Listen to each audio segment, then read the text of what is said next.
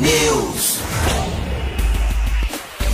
São 6 horas e 49 minutos. Um ótimo dia para você que está com a gente aqui na T. Começa agora o T News, a notícia do nosso jeito. Estamos ao vivo na rádio, com a transmissão simultânea também em vídeo no Facebook, no YouTube, T News no ar. Os ouvintes participam pelas redes e pelo WhatsApp 41992770063. Hoje é quarta-feira, 27 de abril de 2022 e o T News começa já. Bom dia, Marcelo Almeida. Bom dia, Roberta Canete, tudo bem? Tudo bem com você? Rodando, acordando, vivendo. Acorda... Mais ou menos ainda. Quase acordada já. Essa semana, essa semana eu vou ter dizer também, eu tô bodeado assim. Eu acordo, aí dou uma lida, dou uma dormida, aí durmo, não fico meio que dormindo em pé, daí sento, começo a escrever, ler. Mas tem, não é sempre igual, né? Não é, e tem semanas até pela temperatura de manhã que a gente sente mais, né? Tudo Acordar cedinho. Eu acho que como a gente tá com uma oscilação grande, começa o dia com uma temperatura bem baixa, 15 graus, 14, depois vai lá 28, acho que a gente sente bastante é, o frio de manhã. Hoje eu já saí sem blusa, porque eu sei que vai esquentar. E tá lindo, né? Tá lindo. Céu lindo. Um dia maravilhoso. Não só em Curitiba, mas em várias cidades do Paraná. O pessoal já tá mandando foto do amanhecer bem bonito hoje. Bom Capricharam. Dia... Capricharam. Bom dia a você, nosso ouvinte aqui da Rádio T, a rádio mais T do Paraná. Eu começo com Alma. Alma T.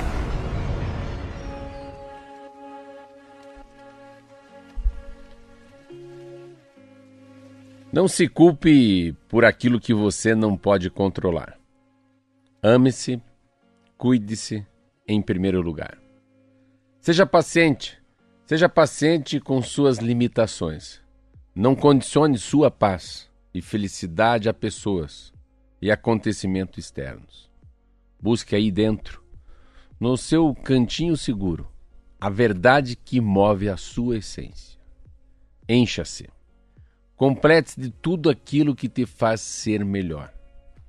Mergulhe no oceano de intensidade e profundidade que existe aí em você sem medo e sem culpa. Seja coração, seja alma, seja essência, seja a sua própria luz, seja a sua cura, seja seu aconchego, seja o seu lar. Fique do seu lado, fique com você, e quando se amar o suficiente ao ponto de transbordar, escolha. Escolha compartilhar seu amor com quem souber valorizar tudo isso que você é. Van de Luz. Chamaria mãe de De Deus. autocuidado, né? Não, essa aqui é. Essa é, cabe... essa é cabeceira, hein? Isso aí, muito essa essa mesmo. não é pé de macaco nem nariz de folha, como eu falo. Muito bonita, né? Bonita. É, e, ela, e ela vem pra cá, eu tenho um. Ah, já falei isso, né? Depois a gente fala os dias, né? Ah, é? Não, eu não, não sabia não, que já tinha a bem o previsão dia. da É, viagem mas ela dela. vem, ela vem fazer um lançamento em Curitiba, faz um lançamento em São Paulo, não sei se é 9 ou 10 de junho, faz lançamento em Curitiba e Cascavel. Então eu estou comprando acho que 500 livros dela. Eu vou fazer com que o Márcio Martins, né, o proprietário da rádio, a gente faça uma distribuição dos livros da Van de Luz pelo Paraná. Então tem que saber aonde tem rádio do Paraná, né? Então, então joga em Guarapuava, Mônica, né? Pega, pega o Wilson lá em, em uh, no norte do Paraná, esqueci o nome da cidade, Andirá, e vai colocando em Cascavel e vai colocando para todo o Paraná, para depois de, de, alguma maneira quem faz o amanhã da T lá, né? Não sei quem que, de todas as cidades, também faz um pouco de Van de Luz. Acho que dá para as pessoas localmente fazer algum brinde. Ó, tem livro da Van de Luz aqui. Poxa, que legal, hein? É, legal. E, e é logo, então. É logo. É lançamento em Curitiba e Cascavel, eu vou estar com ela. Aqui eu vou fazer o, o forrobodó, a bagunça aqui, o fuzué eu vou fazer. Cascavel, acho que daí quem vai fazer é a própria editora, né? Que a gente conversa com a editora, não com a Van de Luz. Mas eu falei para ela, pode pegar o avião e vir pro Brasil, que Curitiba e Cascavel com certeza vai ter mais gente, vai ser mais legal, vai ser mais para cima do que São Paulo. Com certeza absoluta, maravilhoso. Ótima notícia. Tem gente mandando bastante foto, mensagem aqui. Ah, o ouvinte Ricardo mandou agora da, do Nevoeiro, Fazenda Rio Grande, debaixo de Nevoeiro, tá? Não dá para enxergar um pau na frente aqui. O Ricardo mandou a foto, inclusive, da rua. Tem o Edson Dias, de Colombo, que diz que ontem conheceu a prestinaria. Olha que legal. É, e diz que saboreou um delicioso croissant, um lugar maravilhoso, escreveu o Edson, Edson que mora em Colombo, região metropolitana de Curitiba, e foi passear Ah, lá na lindo. prestinaria. Tem também a participação do Edis, hoje ouvindo vocês aqui no Assis, estado de São Paulo. Mandou foto da rodovia, céu, não tem uma nuvem, coisa mais linda o amanhecer ali também em Assis, estado de São Paulo. A gente hoje começa com notícia do agronegócio, uma reportagem da Folha de São Paulo, Marcelo, que está mostrando o seguinte: os produtores do Paraná estão reduzindo a área plantada de trigo nesse ano e estão apostando mais no milho. Dados recentes indicam uma queda de 4% na área cultivada na comparação com o ano passado, o que deve totalizar 1,17 milhão de hectares. Segundo a Folha, é uma queda esperada desde a safra anterior, que teve atraso no plantio de soja por causa da estiagem, e isso acabou retardando também o plantio do milho e favorecendo ah, o cultivo do trigo. Neste ano, o, ritmo do plantio voltou ao normal, o clima né, normalizou e prevaleceu a opção pelo milho safrinha, apesar do preço da saca do trigo, de R$ 93,00, estar bem elevado. A questão é que os custos não deixam muita margem para o agricultor, principalmente para os que deixaram para comprar os insumos nos últimos meses. A guerra da Ucrânia é um dos fatores de alta nos preços. De acordo com a Folha, o tamanho da próxima safra mundial ainda está indefinido. O clima afeta Estados Unidos e China, dois grandes produtores mundiais. Os Estados Unidos exportam, a China, se entrar no mercado mundial comprando, altera os, os preços. Além disso, a guerra não está definida e os dois países são representativos no mercado internacional. Mas antes mesmo da Rússia invadir a Ucrânia, o preço do trigo já estava subindo. Canadá, Rússia e Estados Unidos tiveram quebra na última safra e os estoques mundiais, que eram de 300 milhões de toneladas a duas safras, estão em 278 milhões. Isso aí, segundo dados do Departamento de Agricultura deles, lá dos Estados Unidos. Internamente, aqui no Brasil, o milho tem um apelo maior para o produtor do que o trigo, porque representa um mercado mais dinâmico, que não depende dos moinhos e nem do etanol, que é um combustível usado na moagem. É interessante que a gente que tem padaria, a gente sente isso. A gente não fica refém de nenhuma farinha, né? As pessoas sempre perguntam, mas vai subir muito o preço do, do pão? Vai subir muito? A farinha oscila, mas tem coisas que oscilaram muito mais durante a pandemia. O café. Café foi um troço assim absurdamente como oscilou, né? O café é um negócio que mexeu muito com todo mundo, desde o café mais, mais tradicional, que a gente compra em qualquer mercado, aos cafés mais gourmet, né, que a gente fala. Mas a história da guerra, você vê como, como uma guerra acaba mudando o preço de tudo, né? O preço do alimento, o preço do petróleo. Claro que, se a gente lê essa matéria, eu não sou entendido em agronegócio, é a sensação da facilidade, do dinamismo, da rapidez, né? E da compra fut futura, né? Uma safra futura.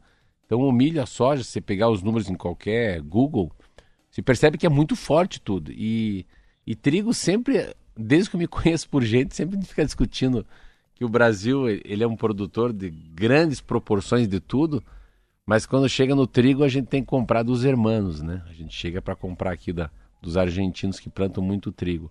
Ah, não é uma cultura tão fácil, não é uma cultura tão subsidiada, mas ela tem sim também um bom rendimento.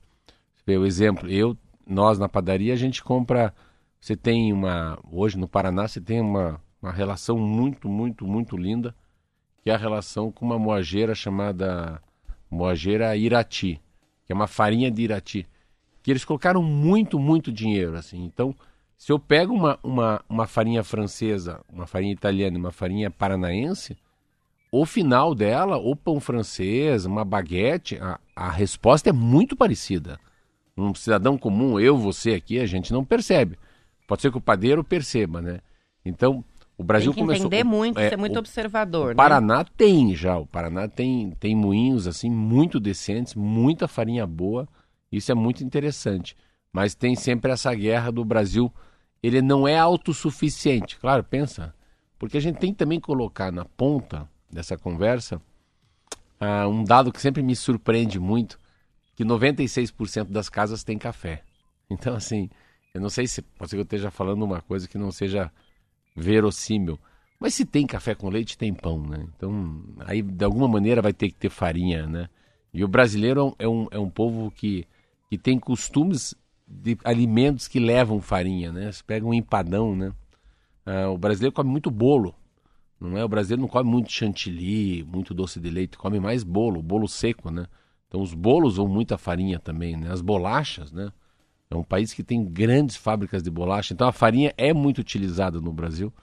E, e é isso aí. Então vai trocando também. E a gente, a gente vendo aqui, lendo sobre matéria de agronegócio, a gente percebe qualquer matéria que tenha um pequeno espaço de terra ou muita terra, no Globo Rural, que eu fico aqui na capital, né, piada de prédio falando de agronegócio, eu vejo sempre que as grandes, eles vão mudando, eles vão mudando o percentual de, ah, agora esse ano é tantos hectares para essa cultura, agora a gente vai fazer uma troca de cultura para arejar melhor a terra e vai nessa conversa. Então, qualquer dado que vem, né, sobre agronegócio é com o olhar de quem entende muito, né? Principalmente commodities, que daí vai um pouco mais para a história da, da Bolsa de Chicago, da Bolsa de Nova York, que daí não é assunto para amador também. Isso aí, olha, o João está participando com a gente. Produzir trigo tem também a questão do clima, né? É preciso ser frio e isso é um problema. Claro, para o Brasil principalmente. Então a região sul é que acaba produzindo um pouco mais. É, a... E é interessante, porque é aquela coisa da que a gente vê muito no Brasil, né? Mas eu fico vendo de onde vêm as melhores frutas do país, né? Você vê, a fruta vem muito do, do centro-norte do Brasil, né? Você pega a história do café, né? Porque o café, maçã, café, maçã, trigo, né? Ah, mamão, né? Você pega a história do coco, vamos dizer, a plantação de coco. Isso tem muito a ver com a latitude, né? Com, em, que, em que lugar do Brasil você está? Você está mais próximo da Patagônia ou você está mais próximo do Equador? São sete horas e um minuto e tem participação do Arnoldo Pires, é, do Ribeirão do Tigre, quatro barras. Ele diz: Quero saber se o Marcelo se lembra da garrafa de vinho de 370 ml ele completou, esse completou 54 anos. Lembra, Marcelo, eu te dei lá em Pinhais a garrafa, quando a Rádio T era lá. Ó, o ouvinte fez uma visita antigamente, na sede anterior, Sim. tá perguntando se você lembra Eu tenho a garrafa até hoje. Tem a coisa a mais linda, é uma garrafa bojudinha, assim, pequenininha. Parece uma garrafa de control, assim, pequenininha. E eu, ele me deu. Pô, que legal, lembro muito. E eu tenho guardado a falar para ele. Que legal. Muito legal. Tem participação do Emerson Ramos, de Cascavel. Manda um abraço para nós aí. Estamos mandando, Emerson. O Marcelo de Salto del Guairá, que fala, será? No Paraguai? Ah. Que está nos ouvindo também, mandando mensagem de lá, nosso ouvinte diário. Legal. O Carlos Soares é, perguntando se a gente viu o alinhamento de Vênus, Júpiter e Lua. O Marcelo sabe tudo de planetas, não, né? Não gosto de dinossauro, não gosto de planeta, né? E dá um ruim, né? Dá um ruim. Quando tem matéria, ah, acharam a pata do dinossauro da Neolítico, ah, lá vem a Roberto com esses assuntos. não é a tua praia. Isso aí. Vamos com mais notícias. A Bora. Toyota vai começar a usar no Japão uma tecnologia interessante de remoção de tinta que torna possível repintar a carroceria dos carros com uma das mais de 100 cores escolhidas pelo cliente. O serviço vai permitir aos motoristas alterar as cores dos carros à vontade, sem danificar o veículo e mantendo o valor de revenda. Para trocar a cor do automóvel, normalmente são usados produtos químicos de decapagem para remoção de tinta. A nova tecnologia usa spray de água de alta pressão, minimizando possíveis danos. No Japão, os motoristas estão mostrando uma tendência cada vez maior de ficar com o mesmo veículo por bastante tempo. A Toyota espera que a nova tecnologia ajude os clientes a manter os carros e não se cansarem dele. O tempo médio que um japonês usava o mesmo automóvel era de cerca de 14 anos, isso no ano passado, quatro anos a mais do que em 2000. Isso ocorre em parte porque os preços dos carros aumentaram e também porque hoje são possíveis mais modificações para atualizar os modelos mais antigos.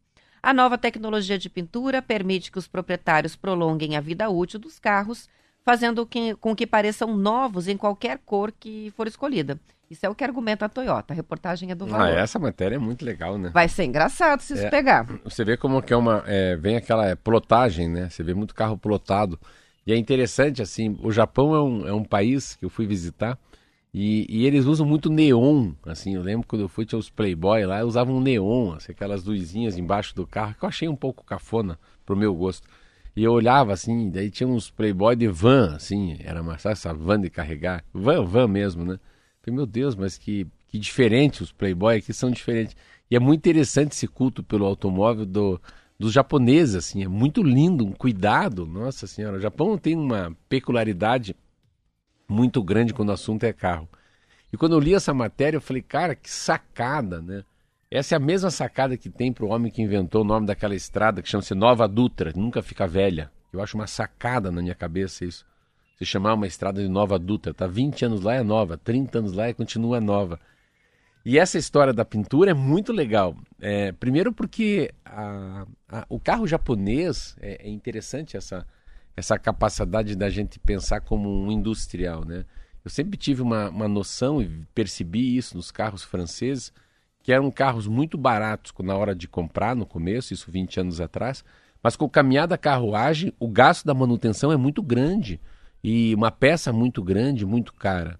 Os carros japoneses, pelo menos que eu tive, que eu tenho uma informação, parece que o, o Oriental faz carro para você não, não largar mais esse carro. Então, é um carro que dá muito pouca manutenção. Você vê esses carros da Honda, os carros da Nissan, os carros da Toyota. Você pega a performance, conversa com quem tem, né, com quem trabalha com agronegócio. São carros de uma rápida, de uma grande durabilidade e de uma robustez muito grande. Então, é, como eles não, eles você não se aguenta mais, mas ele está ali. Está louco para aquele carro quebrar e não quebra. Está louco já para passar para frente, mas ele não te dá manutenção. E eu sempre, quando penso em Toyota, eu vejo isso. Então, é, eu peguei um táxi lá para assistir o jogo do Atlético Mineiro e era um Civic. Eu falei, mas carro tem o quê? 20 mil quilômetros? Não, tem 116. Mas era um carro intacto, assim. Eu falei, cara, mas teu carro tá duro, tá bonito, cheiro de, de novo. Então eu tive já o Etios, eu tive aquele, aquele Corolla. Meu Deus, são carros feitos para 200, 300 mil quilômetros. É tive... muito diferente, né? É... Faz muita diferença ser é... marca japonesa. E eles são, é, e eles são simples. Daí, então daí você pega, você lê as matérias, não estou aqui é, denigrindo nem falando mal das marcas. Aí você lê um pouco sobre o Peugeot, lê um pouco sobre o Citroën, sobre o seu Renault. Claro que a, a, a, a, a bandeira francesa mudou muito de 30 anos para cá. Para quem teve um Renault 25 anos atrás, era um sofrimento. Hoje é um baita de um carro. Vou dar um exemplo que eu peguei esses dias no Rio de Janeiro, um Peugeot. Meu Deus, me apaixonei um carro Peugeot pequenininho, 208. Meu Deus, falei que coisa. Eu queria nem entregar para locadora.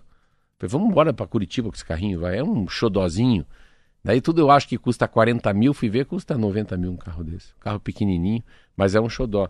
Então, a, essa, eu acho que com, com essa nova mudança de mentalidade, de uma nova geração que não quer tão, tanto carro, a gente precisa, a gente necessita ficar com as, os bens duráveis mais tempo. Né? A gente precisa ficar até o final da vida do celular. A gente não precisa mais mostrar para o vizinho, para o cunhado que a gente está bem de grana trocando de carro. Então, carro é um negócio que tem que durar muito. Eu comprei agora uma caminhonete 2014.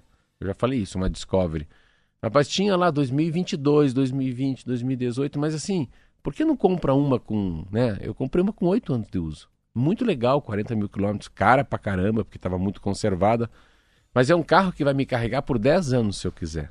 Mesmo sendo 2014. Então, é, claro, é um carro inglês, outra coisa. É um carro maravilhoso, caro, caro e muito cara a manutenção. Olha eu falando mal do meu próprio carro. Cada vez que para é muito dinheiro para arrumar. As peças. As peças, tem que fazer revisão, enfim. Daí já vai para o mercado paralelo. Eu só levo no mercado paralelo. Eu não levo na, na, na própria concessionária.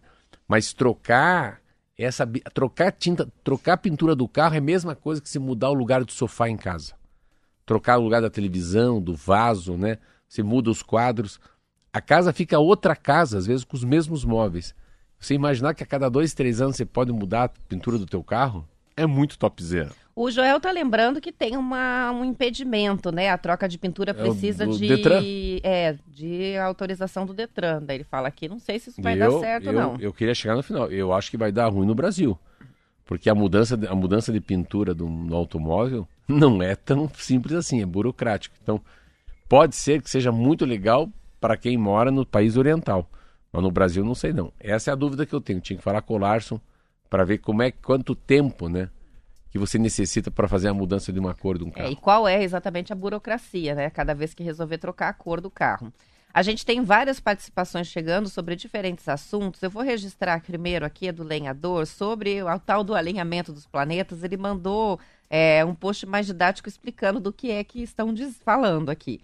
Para quem tem o costume ou é, precisa acordar cedo, diz aqui, o céu reservou eventos especiais do amanhecer nessa semana.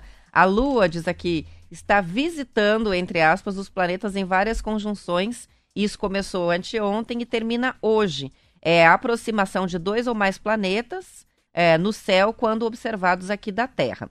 E aí, passando aqui o que já foi, né? O que aconteceu ontem, o que aconteceu ante, anteontem, uh, o amanhecer de hoje tem a conjunção mais bonita. A Lua estará ao lado de Júpiter e Vênus, os dois planetas mais brilhantes. E aí ele mandou o desenho aqui é, do céu de como isso está acontecendo. Tá tudo numa linha reta, assim. E é, a gente observando se o céu estiver bem limpo, uh, enxerga que são mais brilhantes do que as outras estrelas, porque são os planetas. Que então legal. fica aqueles pontinhos de luz todos alinhados hoje. Então é um fenômeno mesmo que está acontecendo. É, e hoje, no amanhecer de hoje, é o dia mais especial para essa observação. Acho que já foi, né? Porque já amanheceu. Mas quem estava ligado provavelmente é, fez boni registros bonitos do amanhecer Nós hoje. dois não fizemos. É, a gente não sabia de nada, né? E sobre o trigo, o Gabriel tá, o Gabriel tá mandando uma mensagem dizendo o seguinte: o problema para as culturas de inverno é, continua sendo o quê? Fertilizantes, herbicidas, inseticidas que são importados e que aumentaram muito, né? É, junto com outros custos da produção. É, diz que depende menos do clima favorável do que esses insumos, a, o sucesso do plantio do trigo, de acordo com o Gabriel. Tem participação do Toninho. Falando em agricultura, teremos a maior safra de milho, safrinha, ele diz que ah, já tivemos na história. Viajando pelas estradas do Paraná, ele conta, parece que estamos vendo ou estamos vivendo em dezembro, de tão bonita que está a lavoura de milho, o milho chamado safrinha. Olha que legal. Legal, né? E a gente E aprendendo também, a gente né? aprendendo com os ouvintes. E a Umbelina combi- é, coloca o seguinte: o trigo é uma cultura de risco. É, geadas, chuva afetam muito a colheita. Então, por isso também é a opção pelo milho nessa safra. Isso aí, vão participando, a gente vai para o intervalo, já voltamos com mais notícias.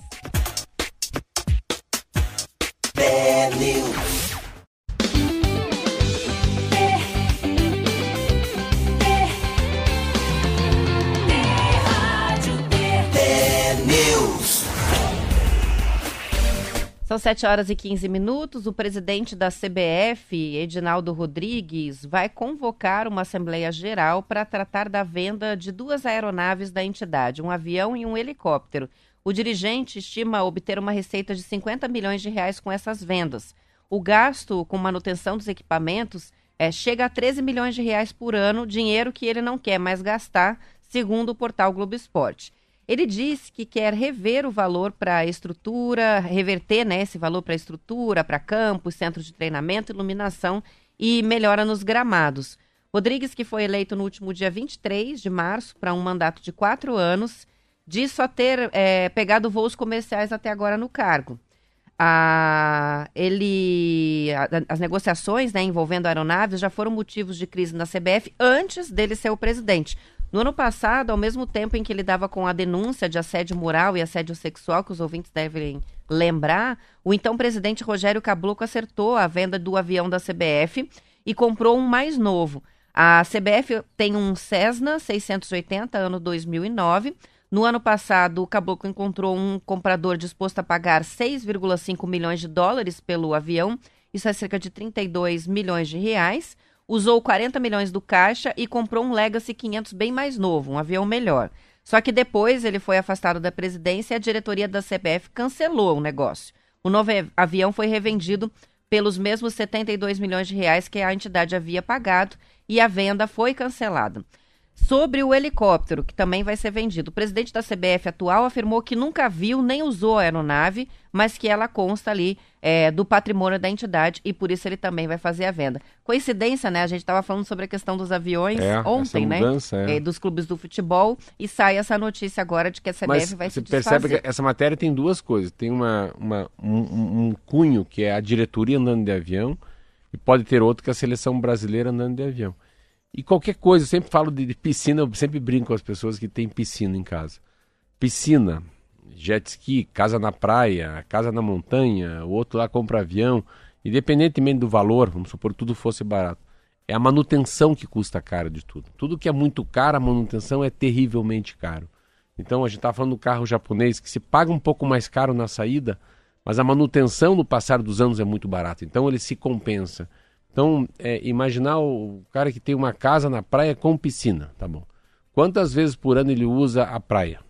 E quantas vezes por ano ele usa a piscina? Piscina em Curitiba, uma cidade fria, né? O cara faz uma piscininha lá pro filho pequenininho que vai crescendo. A piscina, quanto você gasta em 365 dias, né? A, trocando a água, colocando o cloro. Eventualmente até aquecendo, né? Quanto tempo você fica dentro dela? Aquecendo. Então, quanto você gasta energia? Então, se você parar, fala, meu Deus, mas por que, que eu tenho isso? Então, você é um espaço que se usa para nada. A mesma coisa essa história do avião, assim. Quem que é o presidente da CBF na ordem do dia? Para mim é ninguém, eu nem sei quem é. Nem sei quem era o caboclo, não sei quem é o Edivaldo. E também não vou procurar ele. Se ele tivesse sentado do meu lado no avião, daqui para o Rio de Janeiro, pouco importa se ele é o presidente da CBF, pouco importa se eu também sou o Marcelo Almeida, pouco importa se o outro é um ex-Big Brother, não importa, aquilo é avião. Avião, ônibus, metrô, todo mundo anda. Independentemente de você ser cinco estrelas, de você ser um, alguém muito conhecido ou um simples mortal. Então, o cara que é o presidente da CBF não precisa andar de avião particular. Ele que anda de gol, de tanto, como todo mundo faz, como a gente faz. A outra coisa que é interessante, para que ter avião? A seleção brasileira não é um time que joga todo dia o Campeonato Brasileiro. Ela se reúne nos momentos mais importantes das competições internacionais. Então, claro, é melhor você pegar uma classe executiva inteirinha de um avião e coloca todos eles lá, é mais barato. Ele, e lá atrás vai toda a turma que são os torcedores, pessoas normais, os executivos. Então, é um custo muito caro. Você viu o avião que ele comprou? Pô, 70 milhões, né? Então, cada Vender vez. Um, é, um velho comprou um melhor e cada ainda. vez que a gente fala da CBF, é interessante. A CBF tem um. Na minha alma, sempre tem esquema de corrupção. E a CBF e aqueles cartolas roubando. A gente já pensa nisso, né? Se pensa. O cara que era um. Ele teve passou por um crime de assédio sexual, esse último que saiu. Esse que entrou nunca vi na vida, mas que bom que ele abre essa coisa. Então, tudo na vida é isso, você precisa disso, né? Eu quero um avião, o cara pensa um cara muito rico, eu quero um jet ski, eu posso, eu devo. Será que precisa, né? O que que isso leva? Mas vem essa mudança de, uma, de mentalidade no mundo pós-pandemia, Roberto. Falo sempre sobre carro, sobre bicicleta, né? O compartilhamento das aeronaves, tem umas matérias muito lindas, compartilhamento de avião. Eu estava conversando com o pessoal do Atlético Mineiro, falou, não, Curitiba tem que andar de avião, o time para não cansar. E Fortaleza já tem avião, Flamengo tem avião, mas assim, compartilha o avião com outros times, então, ou não, pega metade do avião, coloca os jogadores do Curitiba e atrás pega os torcedores que estejam ah, a fim de pagar caro, mas ir junto com o Curitiba até aquela cidade, também se hospedarem no mesmo hotel do Curitiba irem para o estádio de futebol no mesmo horário que o time vai, já aproveita, tira foto com os jogadores, falou, opa, aí tem criatividade, você vê. Mas você não precisa ser dono, né? A vida legal é aquela que se usa, usa as coisas e vai embora. Paga um pouquinho mais caro para um final de semana e vai embora. Um pai, o marido da minha mãe, o segundo marido, porque minha mãe eram separados, depois então não era meu pai, ele sempre falava isso, legal você ir no lugar, ficar dois, três dias, curte aquilo, sai com vontade de voltar. Mas às vezes a pessoa vai lá e compra uma casa na praia, é o sonho. Mas ela nunca mais pode conhecer outra praia. Porque como é que não, vai, como é que não vão passar o Natal na casa da praia? Não, mas eu fui convidado para ir para Santa Catarina. obriga aí, né? Não, temos casa na praia. Tem que né? ir, né? É, não, já temos que ir, hoje nós vamos para nós vamos para outra outro estado, vamos conhecer uma, uma, um rancho lá. Não, não, e a nossa e a nossa chácara. Não, mas a gente vai para a praia. Não, mas como é que vai para a chácara? Nós compramos chácara, temos que usar a chácara. Então, essa coisa de aquisição de coisas que você tem que ser obrigado a fazer, né? Então, às vezes, motocicleta para passeio. Tudo bem, é legal, mas assim, quantos, quantas vezes você usa por ano uma motocicleta de passeio? Claro que a vida é feita para viver, mas às vezes é bom fazer a conta de quanto que a gente gasta numa coisa que é pouco utilizada. Isso aí. Ah, a gente tem participações de ouvintes chegando. A Luciana, que é despachante, sobre a questão da mudança de cor do Oba, carro. vamos lá, vamos aprender, né? Olha só, ela diz assim: Mudança de cor é um procedimento simples junto ao Detran. É procurar um despachante que já te dá um formulário de mudança da cor, que deve ser reconhecido da firma, juntamente com outros documentos. É feita uma vistoria no veículo e você gasta em torno de 750 reais para regularizar, de 4 a 5 dias. E aí ela ainda termina. Evite burocracia e procure um despachante para resolver para você. ela é muito topzera. Propaganda gratuita. Mandou a propaganda. Mas enfim, custa 750 reais, demora de 4 a 5 dias, mas tem essa burocracia sim. Tem que juntar a documentação e fazer o pedido eh, no Detran. Não é sair pintando o carro da cor que quer. Eu, eu, eu era diretor de trem e procurava despachantes. Despachante era Hoje, hoje o despachante perde um pouco de força, mas ele era muito importante, né? Porque foi uma maneira, por muitos anos, das pessoas evitarem de irem ao Detran, né? O despachante é um, é um serviço essencial. É legal ela falar, mas não acho barato não, hein? Não é mesmo? Não, não é. Eu, Mas eu, a- eu ga- achava o gasto que, da pintura, eu achava que era perto de milzão aí. a brincadeira Eu vou atrás, sair, eu vou atrás de quanto custa essa brincadeira no Japão. Trocar de cor. E o Márcio sobre a questão dos veículos japoneses. Ele falou: Eu tenho um Toyota Ah. Hilux e assino embaixo tudo que o Marcelo falou em relação aos carros japoneses. É. Eu já compartilhei aqui com os ouvintes também, né? Que os meus pais têm carro japonês há muitos anos, né? Eles trocam, mas só compram marcas japonesas. É. Porque a experiência é, foi exatamente essa. É muito mais durável, muito melhor. Mas eles têm essa, essa linha, eu acho uma linha muito linda de pensamento, fidelizar ao tempo e não fidelizar no preço. Olha que interessante. Você fideliza, vai lá, paga caro, mas aí você fideliza no tempo. Então, vai lá, o pai da Roberta falou, vamos trocar de carro. Falou, pô, mas eu estamos aí com esse carro fazem quatro anos, não deu nenhum problema, só troca de óleo, a concessionária foi topzera. Olha, estamos revendendo com o mesmo valor, ganhamos muito dinheiro na revenda, por que trocar? Então, você vê como é, é uma. O japonês, o carro japonês, é um carro que vem num carro com um propósito. E mais uma coisa, ele não é lindo de morrer. Ele pode ser usado por um menino de 18 anos, mas pode ser para um tiozinho, igual eu de 56. Então, assim, eles são muito simples. É, liga, desliga, é, para frente, para trás, é, áudio, Bluetooth. Não tem muita coisa. Mas o que tem funciona. Né? Então, é um carro menos modular. É um carro que é um carro moderno, mas com o que tinha no mesmo carro na década de 70, tem no carro japonês, né? Fácil de entendimento, não estraga, aguenta. Então, essa coisa que eu Robusto. achei... É, se fideliza. Eu, eu é, olho fechado. Você quer comprar um carro francês ou um japonês? Não importa. Eu sempre coloco na minha cabeça que o japonês vai dar menos dor de cabeça. São 7 horas e 24 minutos e a parcela dos pobres no total dos brasileiros deve encerrar esse ano acima do que estava há 10 anos em 2012.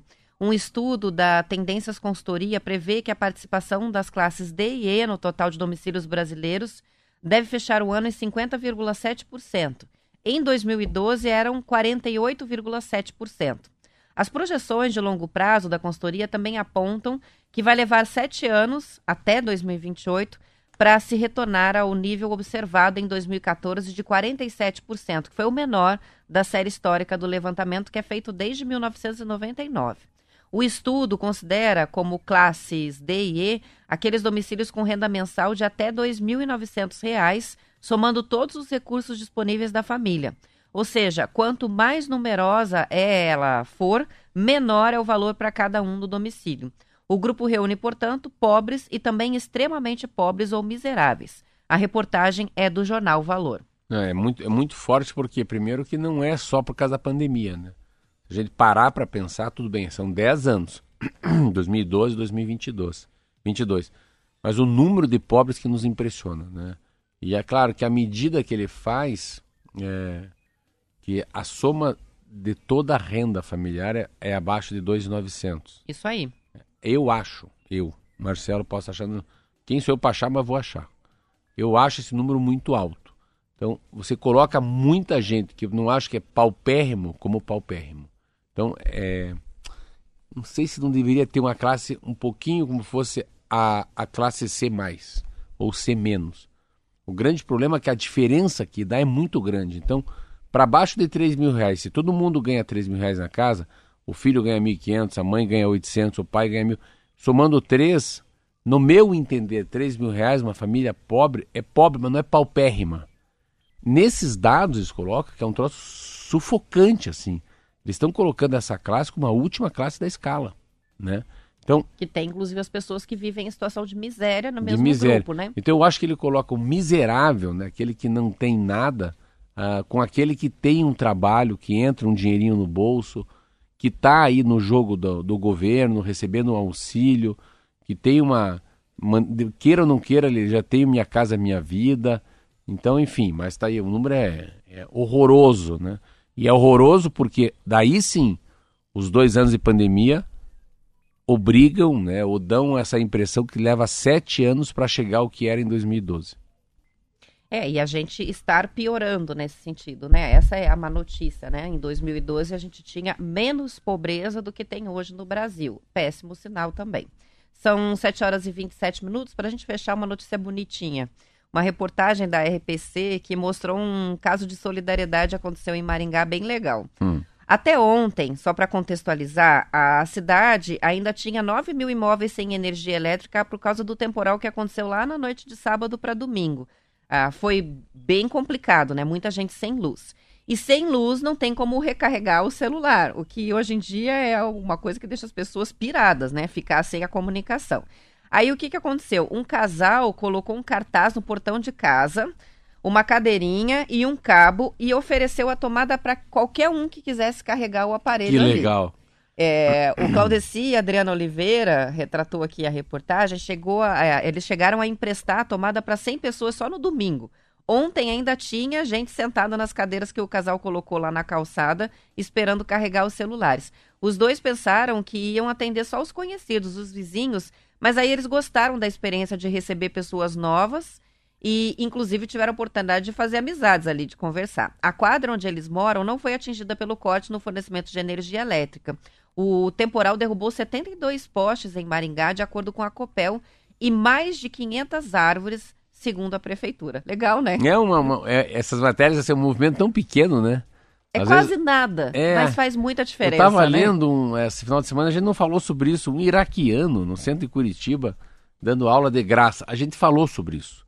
Só que saiu no Estadão. Um iraquiano que aprendeu a falar inglês quando ele morou em outro país, tá no Brasil, tem 80 e poucos anos, 88, e tava aqui na Praça Rui Barbosa, Praça Zacarias, com um cartaz falando: Eu ensino vocês de graça. Eu assim, meu Deus, você vê que tudo que é de graça, tudo que é gratuito, assim, tudo que tem altruísmo, abnegação, vira matéria. Né? Essa coisa do, da doação, né? Você vê como a gente pinça assim, né? A doação, a, essa aceitação do imigrante que vem da guerra, né? Uma criança que quer doar alguma coisa. Eu achei muito legal. Olha essa pra você. O que, que é malária? Só sei que é a doença. É, malária e suas mazelas. Tem uma matéria sobre malária. Malária, no fundo, estão falando que a malária matou muito, né? Eles estão com muito medo do- da dengue agora. Depois você vai falar sobre isso. Vamos amanhã. falar, né, Malária deriva do italiano e significa ar ruim, porque é malária. Área é ar e mal é mal. Ar ruim. Ar ruim. Eles achavam que a, a- a- acreditavam que a doença emanava de ares pútridos dos pântanos que transmitiam a doença às pessoas. Boa essa, Como é né? legal saber, né? Então, a malária é origem das ar ruim, palavras. pronto. Isso aí. E ar ruim, mas deu bom porque é 7h30. 7h30, a gente vai encerrar a edição estadual, mas voltamos depois do intervalo, o noticiário de cada região. E a gente continua com a transmissão em vídeo até às 8 horas da manhã no YouTube. Aos ouvintes que ficam, boa quarta-feira e até amanhã. Tchau, até amanhã.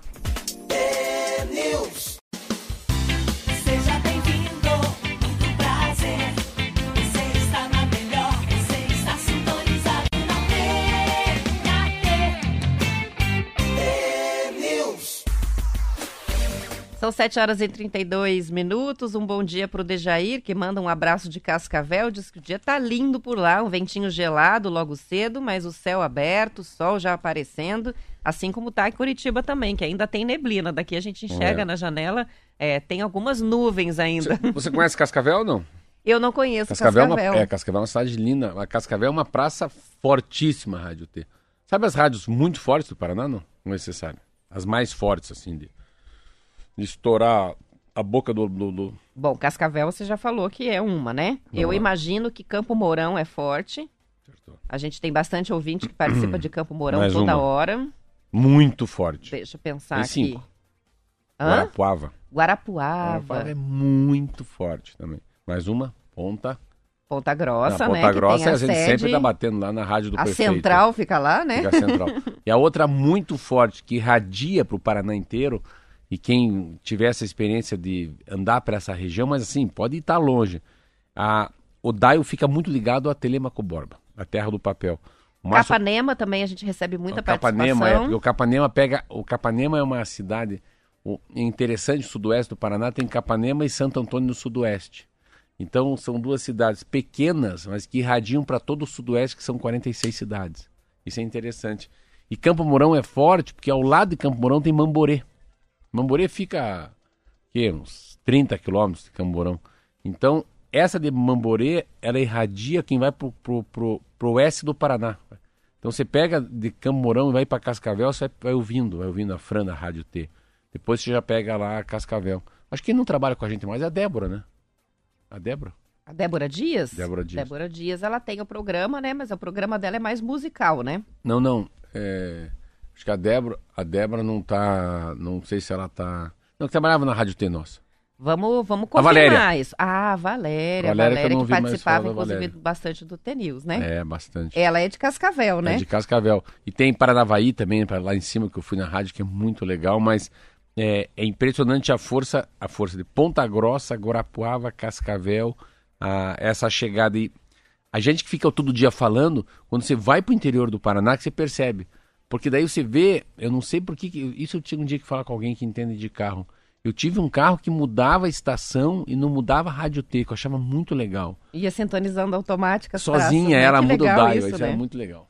Muito bem, a Adriana de Colombo está nos assistindo no YouTube, também o Círio, que é de Cascavel, participa Ó. de lá, Geva da cidade Gaúcha, Paraná, também participando com a gente pelo YouTube, Colorado, temos o Geraldo de Colorado, o Rodrigo de Apucarana, olha como mudam as cidades. O Evandro Baldo, que é de Campo Mourão, do Jornal Paraná Notícias, o Rodrigo Cunha de Curitiba, Tá participando também o Pedrinho, o Elton, o Gelson, o Genival. Tá cheio de gente aqui hoje, inclusive o Renato, que participou agora há pouco, que é de Taporanga, estado de São Paulo. Tem bastante audiência também em São Paulo, principalmente é, pelas redes É, sociais. é muito aberto, né? A, Pu- a, Pu- a, Pu- a Pucarana é de faxinal, né? Você vê a Gaúcha, a cidade Gaúcha, é lá perto de Moarama. A Colorado, que você falou, Colorado fica lá pra cima, perto de Maringá. Aí, Sudoeste. É muito, é muito longe uma cidade da outra. Então, nossos ouvintes estão. Eles são muito espalhados pelo estado do Paraná. A, a rádio é um negócio muito. Eu ia falar palavrão aqui, muito fogo. Muito legal, porque a rádio tá numa cidade, mas ela irradia para muitas cidades, né? Isso aí, ó. O Kobe de São José dos Pinhais está lembrando deles lá. E tem também participação chegando de Foz do Iguaçu, do Aí. Edinho. Ah, o Gabriel de Pinhão, tá todo mundo lembrando aqui das cidades é, que tem bastante audiência da T. Antes do intervalo, a gente mencionou que ia falar da dengue. E olha só, saiu um boletim semanal ontem é, da Secretaria de Estado da Saúde e estamos com 94.300 casos notificados, 30.010 é, casos confirmados. Isso aí representa um aumento de 30% em relação aos números da semana passada. Embora o boletim não tenha registrado nenhuma morte, o Hospital São Lucas, em Cascavel, confirmou ontem a morte de uma menina de 10 anos com dengue, moradora de Catanduvas. É, afirmou o hospital que a menina era portadora de uma doença crônica degenerativa, o que contribuiu para o agravamento do quadro. O Paraná, Marcelo, está vivendo uma epidemia de dengue de novo, eh, já classificada assim pela Secretaria de Saúde. Dos 369 municípios que registraram notificações de dengue, 300 confirmaram a doença, sendo que na maioria deles houve casos autóctones, ou seja, a dengue foi contraída pelo paciente no próprio município. A dengue é transmitida pelo mosquito Aedes aegypti e a melhor forma de evitar, prevenir a doença é eliminar os criadouros do inseto que se reproduz em água parada, mesmo que em pequena quantidade. É o alerta que sempre se faz sobre a dengue e estamos aí, infelizmente, com epidemia de dengue de novo no Paraná. É, aí, aí, precisa, aí a gente precisava gastar mais com a ciência, né? De alguma maneira erradicar né, a, a dengue da vida da gente, mas não é tão fácil. A gente às vezes não tem muita ideia né, dessas, das doenças transmissíveis ou das doenças que vêm da, da chikungunya, da, da dengue. Eu estava lendo sobre. Se mandou essa matéria sobre dengue e eu fui para a matéria sobre, coincidentemente, estava falando sobre a Covid longa né, nos seres humanos, uma matéria muito legal, como as consequências da Covid ficam mais permanentes no, na, no gênero feminino, sexo feminino, do que no masculino. E ao mesmo tempo li uma matéria sobre dengue, sobre malária, que chama-se Contribuições feitas por brasileiros acende uma luz no fim do túnel. Então são os brasileiros, são um casal de brasileiros que acharam uma, estão achando as vacinas para a malária. Mas olha esse dado do mundo. Ah, Estima-se que somente no século XX, então vamos colocar de 1901 até 2000, tenham causado morte em 150 a 300 milhões de pessoas morreram. Ah, as principais vítimas são crianças de países ao sul do Saara africano. E tudo isso a despeito da existência de medidas preventivas, drogas profiláticas e tratamento eficaz. Somente em 2020, escuta isso, em 2020, hein? dois anos atrás, foram 241 milhões, é mais do que o Brasil inteiro, é, de casos e 627 mil pessoas morreram. Roberta, um país igual o Brasil inteiro no mundo foi contaminado de malária e 630 mil pessoas morreram. Não é muito, não. É muito, são números muito grandes mesmo. Eu não tinha ideia. Eu acho que é Eu assim, também não tinha a menor ideia disso, não. isso num ano. Isso num ano. Muito caso. É, então a gente não tem essa. gente- eu, eu- sabe que essa matéria ontem eu fiquei lendo e falei, cara, eu não tenho ideia da África. Eu preciso ler mais sobre o Saara, entender um pouco mais sobre a África, o tamanho dessa África, o tamanho da pobreza, né? Doenças que a gente nem sabe mais o que, que é e deve ser o dia a dia deles. Então é um, é um negócio surreal, assim. Pensar que um Brasil inteiro, uma população brasileira, né, ficou com essa malária e 600 mil morreram. É uma, é, é- não é uma, uma pandemia, porque não é, é lá, né? É tal daquela. É da- localizado, é então não é localizado, pandemia, né? É. mas é, mas olha os números, são números de pandemia De mesmo, pandemia. né? São 7 horas e 40 minutos. É, nos dois anos de pandemia, de Covid, Marcelo, o projeto Orgânico Solidário conseguiu arrecadar mais de 3 milhões e meio de reais em doações que resultaram na distribuição de mais de 75 mil cestas de orgânicos para comunidades de quatro estados brasileiros. No total, foram mais de 500 toneladas de alimentos entregues e são alimentos oriundos de uma rede composta por 100 agricultores familiares. O que, que é esse projeto? É uma plataforma sem fins lucrativos que foi organizada sob a forma de um fundo filantrópico criado pelo Aziz Constantino, que em entrevista à Agência Brasil disse que a ideia surgiu como resultado direto do impacto da pandemia nas famílias mais pobres. Em vez de fomentar o que todos fazem, né, uma cesta seca, né, com arroz, com farinha, é, com alimentos que têm quase nada de nutrição, ele decidiu viabilizar a distribuição de alimentos frescos, como frutas, legumes e verduras, e engajou os produtores de orgânicos nesse projeto. A rede está operando no Rio de Janeiro, São Paulo, Santa Catarina, Bahia, Goiás e no Paraná, ah, por meio de mais de 20 projetos em comunidades pelo Brasil. Os alimentos frescos são entregues de forma recorrente, com o dinheiro de mais de 8 mil doadores individuais. Aí tem empresas e pessoas físicas também. É, eles compram o que mais de 100 produtores colhem, gerando também renda para esses agricultores. As doações caem em um fundo filantrópico que é gerido pela Cital e Finanças do Bem, que audita os recursos, então é bem seguro o destino do dinheiro. Entre as marcas parceiras, aí eles destacaram aqui a PagSeguro e a Clabin, que está doando as caixas em que os alimentos são distribuídos no Brasil.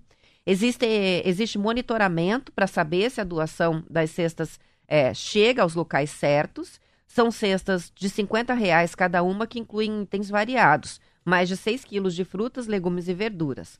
Os agricultores orgânicos, em parceria com operadores locais em cada região atendida, fazem a colheita, selecionam os produtos, montam as cestas e daí distribuem. Que Legal, lindo, né? É lindo. Uma cadeia, né? É uma cadeia do bem. Eu Acho que você falou a palavra bem. É, é muita gente fazendo o bem ao mesmo tempo.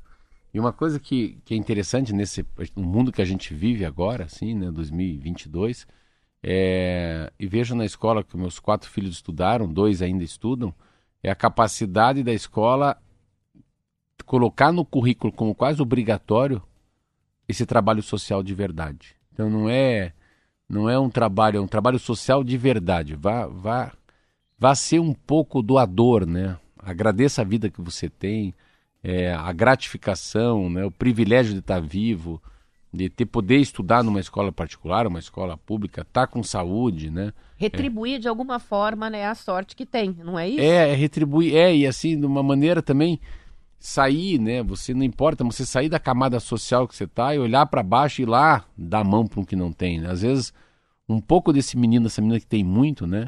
É, a doação do iPad estragado, né? Um tênis que não está apertado, ou mas principalmente uma coisa de, de mais assim, de um gesto de verdade, né? Assim, e, e você vai fazendo, assim, eu fico muito eu fico vendo às vezes a minha própria vida, por que, eu deixo as pessoas passarem no trânsito, assim.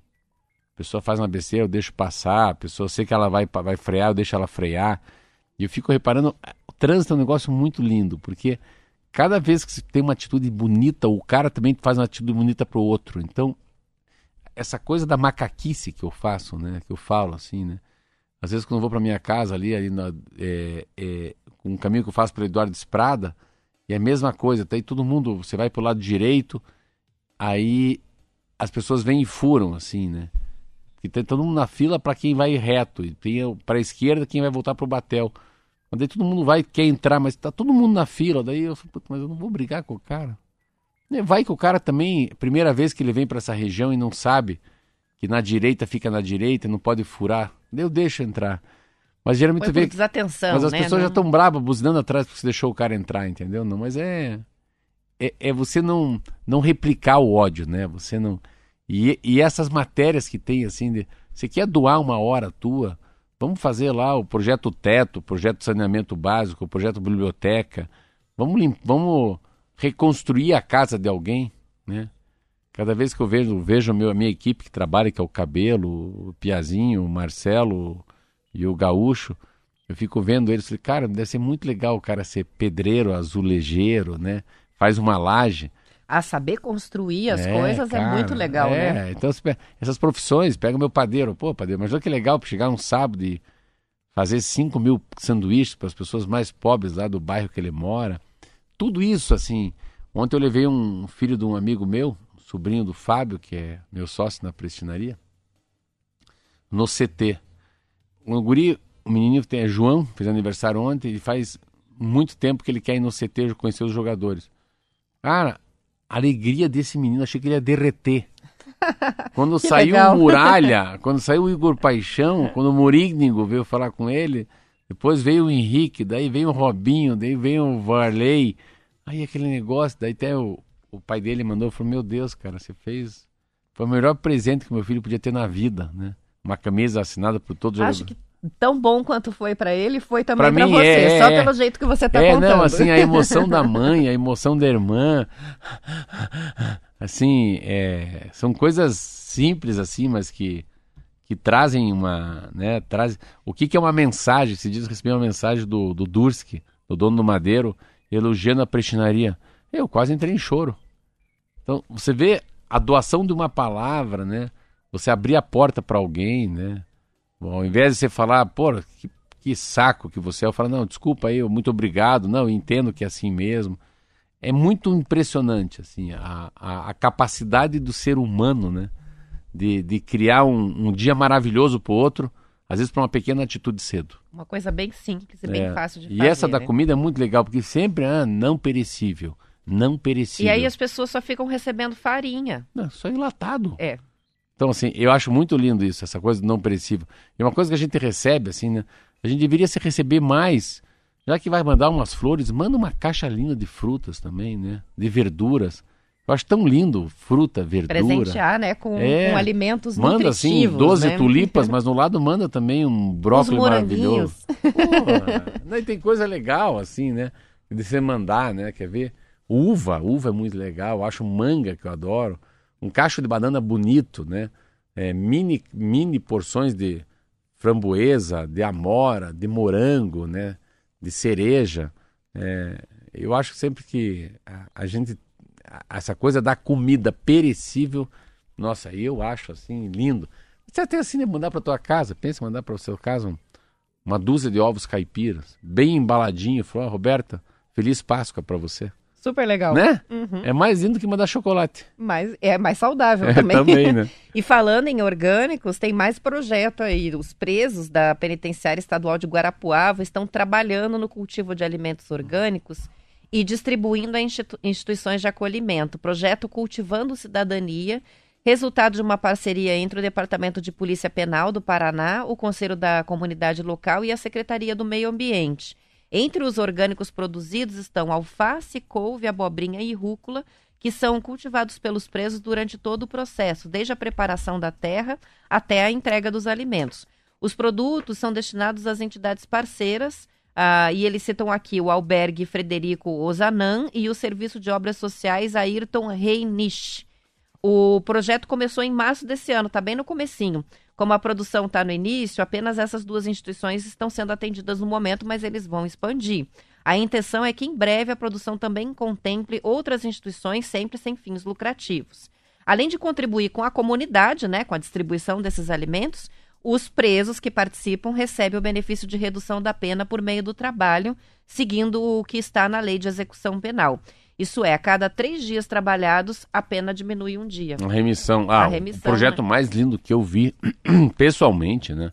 É do Júlio Kolbe, que é amigo nosso, que cuida da minha horta aqui no Batel e que fazia essa remissão da pena aqui na penitenciária de Piraquara. Mas é lindo, assim, é absolutamente lindo. Também com produção de orgânicos, Mas né? é enorme, assim, nós é enorme, assim, é um campo de futebol, mais, que mais, é um campo de futebol, assim, um troço, e a organização, a higiene, a, a cara do, do- dos, dos, né, dos custodiados, assim que fala, bonito, né, custodiados, e, nossa, esses projetos de remissão de pena são muito interessantes, porque a gente fala, pô, ladrão, bandido, tem que ficar na cadeia a vida inteira, mas assim, sabe, depois que eu comecei a entrar no sistema penitenciário, se alguém não tiver um olhar um pouco mais mais gigante, né, da ressocialização dessa turma, cara, o mundo está perdido. Então, Sim, o pessoal daí sai muito pior do que é, o entrou. trabalho né? da leitura, o trabalho do agronegócio, o trabalho da, da, da remissão de pena pela, pelo e veja plantio. quantos aspectos, inclusive o próprio aspecto terapêutico que é você mexer com a terra. Para esses presos também é, há um benefício psicológico mesmo, de Sim. estar trabalhando, aprendendo a mexer na terra, aprendendo a produzir os alimentos e fazendo esse trabalho manual que ajuda ó,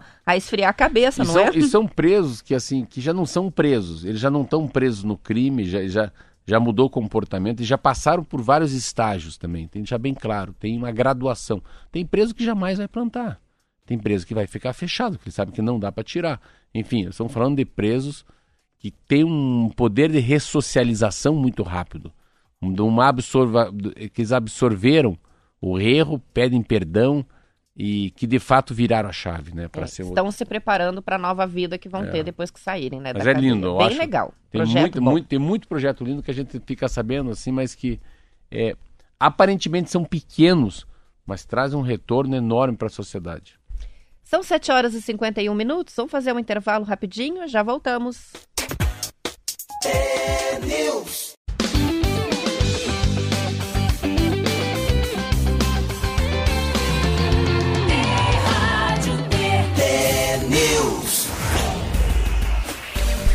São 7 horas e 53 minutos. Uma reportagem do Valor Econômico está mostrando a volta da produção de discos de vinil para atender um mercado de colecionadores e fãs né, das vitrolas e dos LPs no Brasil.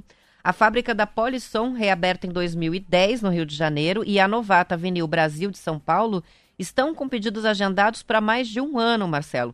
Segundo o relatório da ProMúsica do ano passado, o mercado de vinil cresceu 28% no ano passado, atingindo 2,3 milhões de reais. No maior mercado fonográfico do mundo, os Estados Unidos, o vinil chegou a superar o CD em vendas. Foram 41,7 milhões de LPs contra 40,2 milhões de CDs no ano passado.